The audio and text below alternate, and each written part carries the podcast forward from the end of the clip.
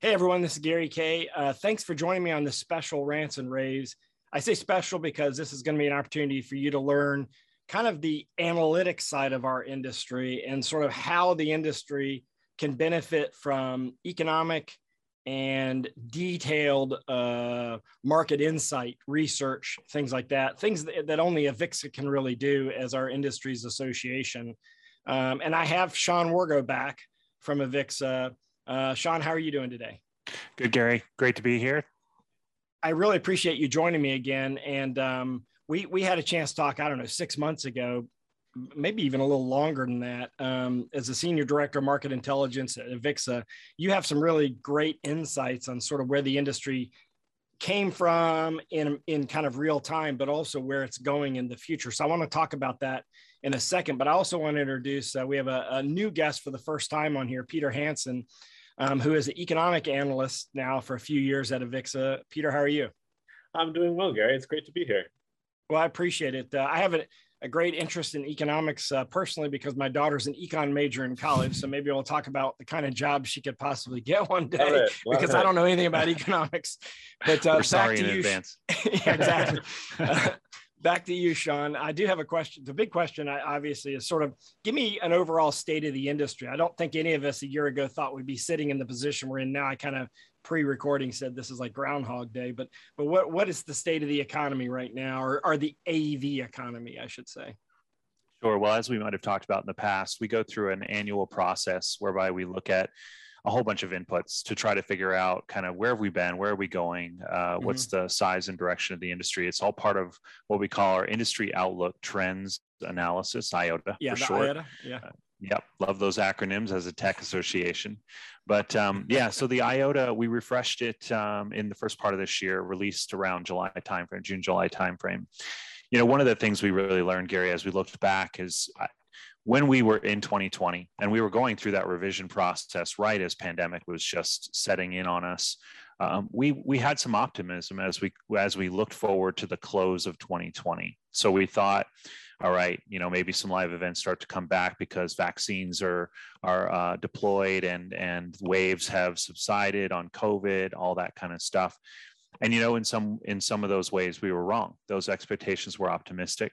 So we expected about an 8% decline on pro av revenues globally. We ended up as we look at it this year at around 16% for 2020 uh, that's that's stark and for a lot of reasons uh, some of which peter can talk about you know in terms of where did we end up as, uh, for gdp as a country uh, for the united states in particular and in many parts of the world AV, Pro AV fared a lot worse. And I think part of the reason for that is if you think about us as an industry, we're about in person, we're about experiences, whether it's stadiums or offices or classrooms. Uh, and so you pull back that activity, and we're going to be harder hit than the than the broader GDP.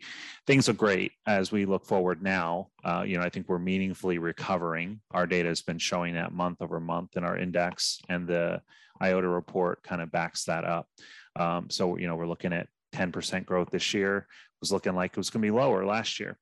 10% over 2020. Correct. Yeah. Yeah. Yeah. 20, 10% growth over 2020's decline. So, Yeah. but it's a deep trough. Uh, it Yeah. takes a while to recover from that. Uh, and that's what we're looking forward to, to now, you know, things like Delta and other sorts of lingering issues kind of aside for the moment. We think that's Mhm. part of the context that we expected, you know, in a, in a recovery period. But um, yeah, Peter can add to some of that from an economic standpoint. Well, I do want to ask a, a quick question of Peter. Like, how come uh, Zoom and Teams and companies like that didn't make up for that sh- that shortfall? Like, I mean, we went from you know, you look at Zoom's own statistics, 11 million daily video users to thir- 300 million in a in a matter of 60 days. Yeah. Why didn't that make up the difference? I mean, in my head, I think, well, that's because it's just cheaper and the margins are different. But it's got to be something bigger than that. I'll, I'll give you two reasons.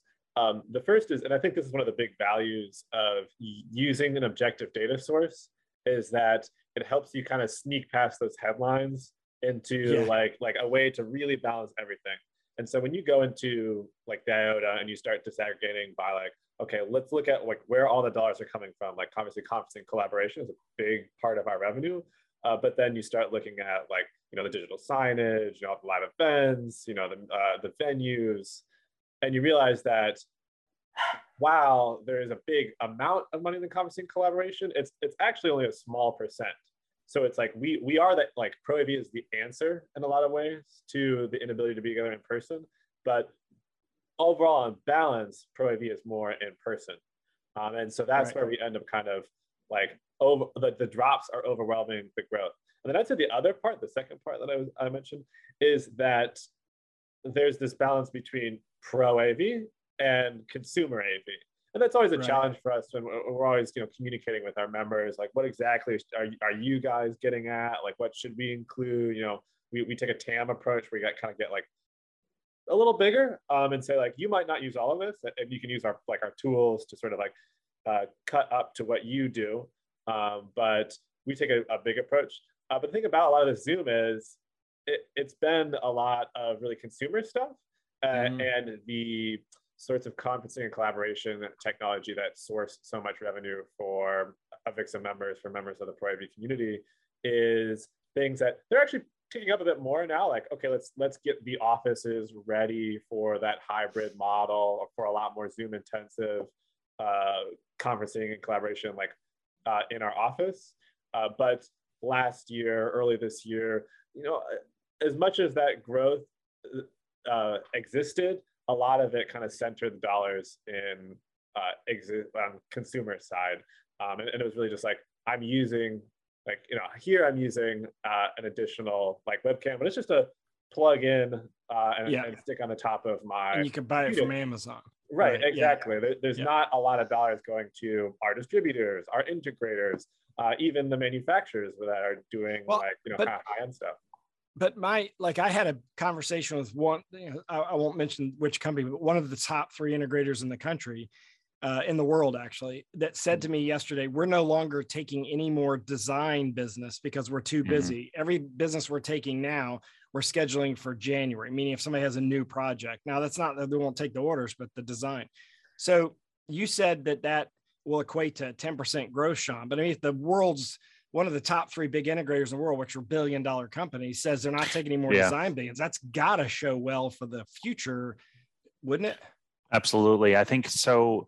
It's a mixed bag, right? You know, we can find examples in both categories. We can find companies. It's kind of the, the the law of averages, right? So the you'll have the big integrator who is able to kind of keep their business going, but on the flip side of that, you know, live events, for example, uh, still struggling to come back. In when we look back at the numbers, 2020 for live events was about a 60% hit to revenues for those companies. Now, some pivoted some went into conference and collaboration con, uh, content production and streaming uh, distribution of, of content those sorts of things support for live events.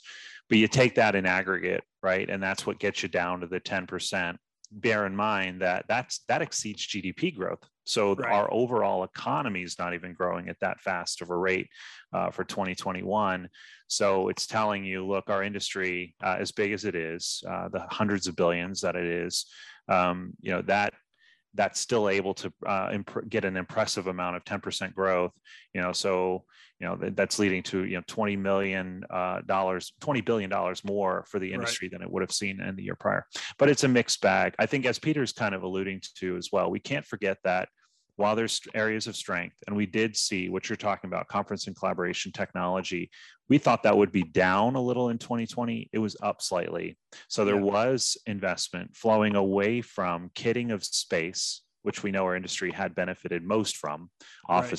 spaces, Yeah. auditoriums, et cetera, uh, to licensing for Zoom, Teams, et cetera, selling Bluetooth, U, uh, USB speakers, microphones, uh, headsets, et cetera. Uh, so that benefited us, helped us as an industry. Uh, but isn't enough to make up for the overall loss in our normal course of business.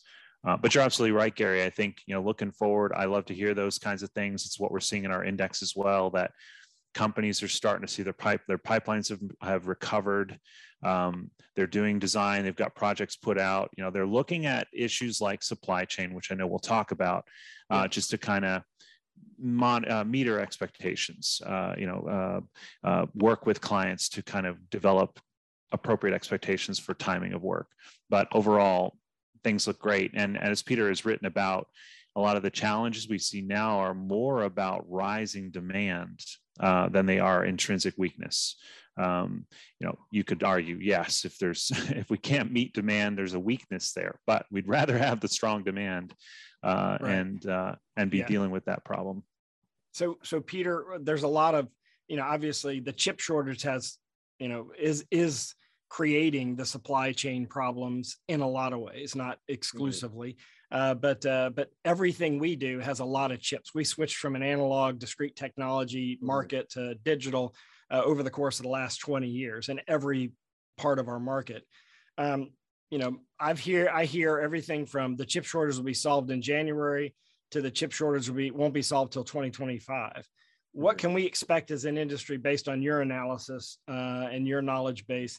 Um, when will we sort of like imagine this imaginary world where COVID wasn't an issue? When will all the supply chain issues sort of just magically fix themselves in your opinion well i'll say i i um, using our research kind of turning to our av community it's really like leveraging that Avixa's position as the association to use our reach sure. to like understand what what folks are seeing on the ground all around the world that chip shortage i think has been maybe a little bit overrated in terms of actual cause um, for mm-hmm. example we asked our insights community well, what are the products that are most affected by the chip shortage? And they said control systems first, video displays second. Okay. Uh-huh. Uh, and then we asked, what are the products that uh, are most uh, in short supply, They're having the biggest supply issues? Where displays were at the top of that list, but control systems are actually way down the list. And right. way above control systems, we saw infrastructure products. So, yeah. like, if it's if you know if the story is a chip shortage story, like infrastructure is never going to be above uh, uh, the control systems, right? Um, so we've really been trying to emphasize the other causes that I think are super important uh, because you know if you're a company and you're thinking like okay the supply problems are because of the chip shortage you're going to focus on the chip shortage and you're right. going to miss the other factors that matter right? right? for example you know the continuing pandemic right um, uh, like there are a lot of lockdowns in like Indonesia, Malaysia, and like early mm-hmm. summer. And that disrupted a lot of supply chains there. Like if you're, you know, a manufacturer, you're a distributor, you should be paying attention to the key countries along your supply chain so that you know, like, oh crap, like Indonesia's going I to lockdown. To, I need to pivot that's a little shut bit. That factory down. Like we need to pivot right now. So that's where like if you're spending your energy focusing on the pandemic and what's going along in your supply chain, you're going to get a lot more actionable insight than if you are focusing on a chip shortage. Another piece Sean mentioned is the kind of spiking demand. You know, we've had this like sudden, sudden drop at like, you know, March 2020, April 2020. Mm. And right now over the summer, it's been a really sudden increase. And manufacturers, you know, supply chains in general, like including like, you know, shipping, uh, is big one we're hearing about. They just don't adjust all that quickly. So we're right. seeing demand go so fast that the recovery um, in every piece of logistics uh, is not keeping up. And so that gives you an indication about when you can expect for supply chains to be better. It's like, look at when vaccinations are sort of spreading in your country, look at how that is affecting demand, especially now thinking about that Delta variant possibility depressing demand uh, and then project like three months, like nine months, kind of six month re- um, range from then. It's probably when you can start to see things get better. So like we're seeing in the United States, like big demand spike in the summer, big supply issues now.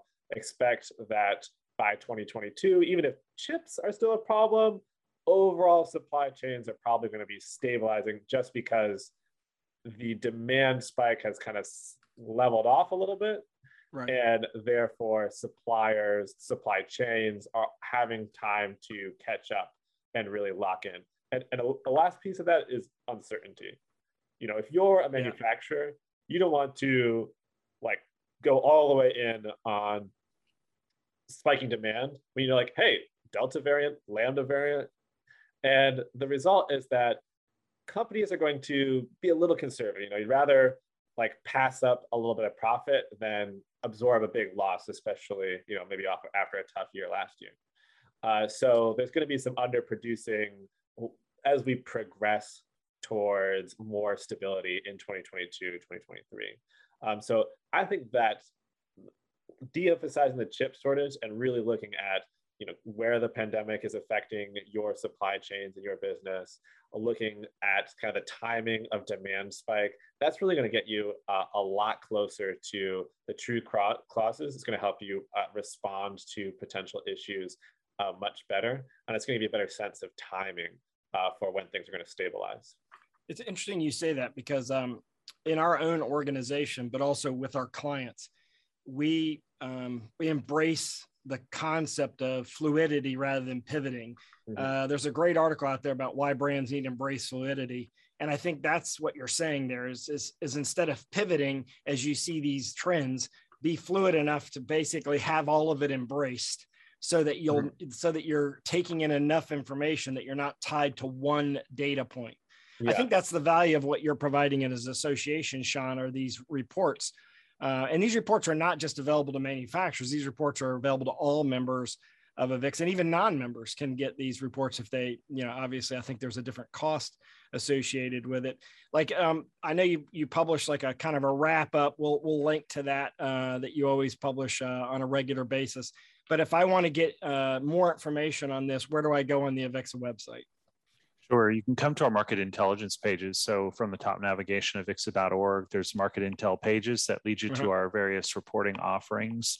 Um, we have macroeconomic reports that Peter authors. We've got the IOTA, which is our forecast reports. And then we've got a series that actually goes into the vertical markets um, called more and market opportunity analysis reports.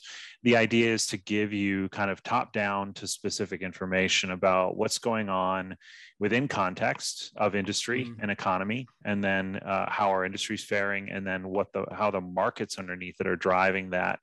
Um, but as you said, the, the idea for us is you know everybody in av has kind of almost a different definition for what that means because it reflects where yeah. they're focused. Uh, like you said conference and collaboration or event space or digital or, signage yeah. Exactly right? So the idea for us is being providing a picture that allows companies to be fluid enough to say well i'm here but there's opportunity over here or here uh, and not fully pivot but be able to benefit from that by investing in capabilities, uh, staffing, skill sets, um, product offerings, solution offerings, that kind of thing, so that you can uh, you can benefit from those. I heard some stories, and I'm sure you did too, Gary, over the over the pandemic period.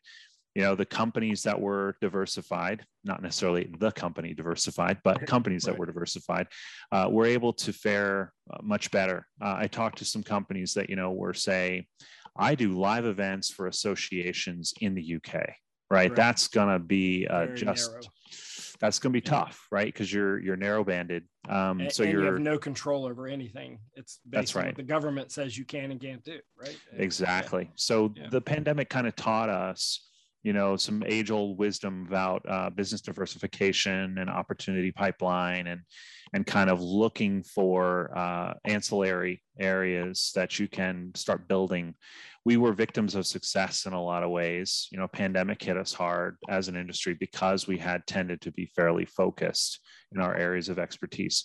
Uh, so this has really taught us that importance of fluidity flexibility agility whatever choose your choose your name for the the business acumen that applies. But that's certainly the idea. And our research, we hope, helps illuminate some of those kinds of opportunities. Yeah, and I'll, I'll I'll put a link in the description of this video cast so that people can read that article. It's very short and it kind of maybe open your eyes a little bit. But I certainly encourage those of you who are not subscribed or at least have a relationship with Avixa on the market intelligence to to at least get the IOTA report, IOTA IOTA report. Yeah. Um, go ahead. One quick plug. So I was going to say Yeah. too, you know, we're, we are looking forward to InfoComm 2021, and uh, Peter and I will be on stage there sharing more of this stuff, uh, some snippets from IOTA, snippets from Meta, etc. So um, hope you can join us. Uh, there will be, of course, some virtual opportunities, but uh, join us there too. Look forward to seeing people in person. Yes, and that's and of course that's the fourth week of October, uh, InfoComm 2021 in Orlando. If you have if you want more information on that, go to infocommshow.org.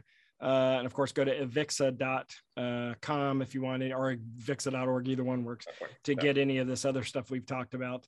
Uh, thank you very much, Sean. Peter, it's great to actually meet you visually, and I'll see you at InfoComm uh, in a month and a half, or two months, I should say. Sounds great. Look forward to it. Thank you. Rave Radio. With